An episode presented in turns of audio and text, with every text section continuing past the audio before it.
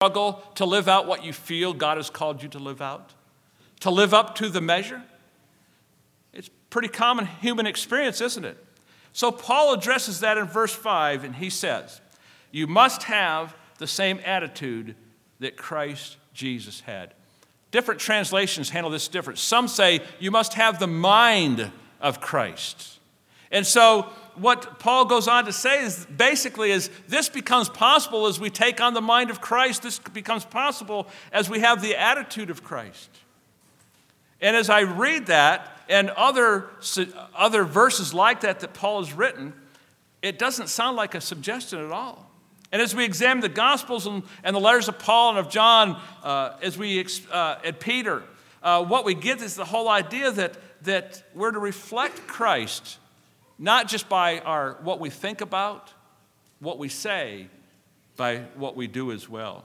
In fact, in Galatians chapter 3, verses 26 and 27, Paul wrote, he said, For you're all children of God through faith in Christ Jesus. And all who have been united with Christ in baptism, and I love this part, have put on Christ like putting on new clothes. Isn't that a great thing? I put on Christ like I've put on new clothes, so when people look at me, what should they see? They see Christ. And if they don't see Christ, Martin Luther says, I need to think about that.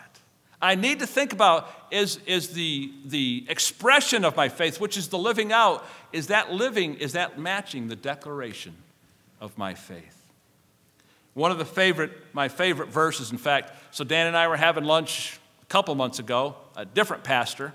But I'm a little bit shocked at what's going on. Clay, I don't know what it is because they won't come back sometimes.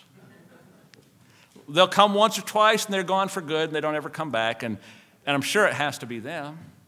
Um, but we were talking about this whole idea about uh, one, of my, the ver- one of the verses I've been focusing around um, since Christmas, actually, and will up until Pentecost, is, is found in uh, Hebrews chapter 10, verse 14, where uh, the writer of Hebrews makes this bold kingdom statement.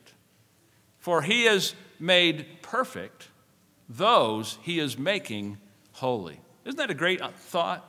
That in my relationship with God, I stand perfect. Um, he has made me perfect. But at the same time, what's He doing? He's making me holy. And you know, the good news is He'll do it.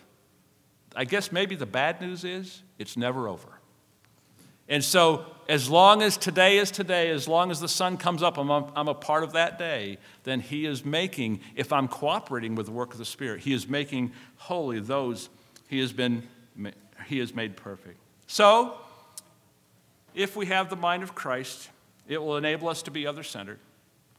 If we're other centered, it'll cause us to be humble. And if we're humble, we'll be able to love others as we should. And if we truly love one another, we'll seek and find the unity that is the witness to the grace and the glory of the one true God whom we all serve. Would you pray with me? Father, we praise you and we thank you today for the great mercy that you have shown, the mercy that was expressed in the shedding of the blood of your Son,